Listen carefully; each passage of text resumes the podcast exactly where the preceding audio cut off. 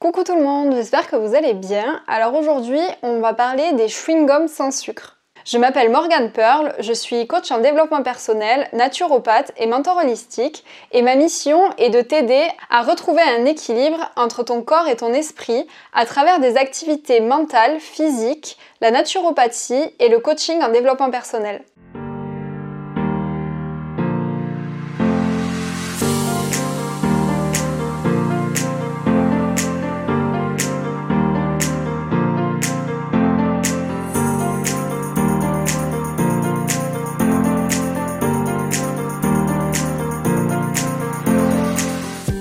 Alors, ces chewing-gums sont-ils réellement sans sucre?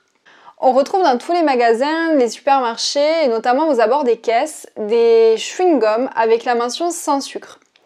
Mais sont-ils réellement sans sucre? C'est la question que l'on va se poser aujourd'hui. Alors, les hum, chewing-gums dits sans sucre signifient sans saccharose. Mais il existe d'autres sortes de sucre, comme les polyols, qui sont présents dans ces produits qui sont dits sans sucre. On les retrouve aussi dans le chocolat ou dans les bonbons dits sans sucre. Les polyols sont des édulcorants de masse. Il y a par exemple le sorbitol, le mannitol, le xylitol, le maltitol ou encore le sirop de glucose hydrogéné. Tous ces polyols, on les retrouve dans les sucreries qui sont dites sans sucre, sans saccharose plus exactement, ou sans sucre cariogène, ce qui signifie que cela ne provoque pas de carie dentaire. Mais ces polyols, appelés aussi sucres non cariogènes, apportent quand même des glucides et des calories.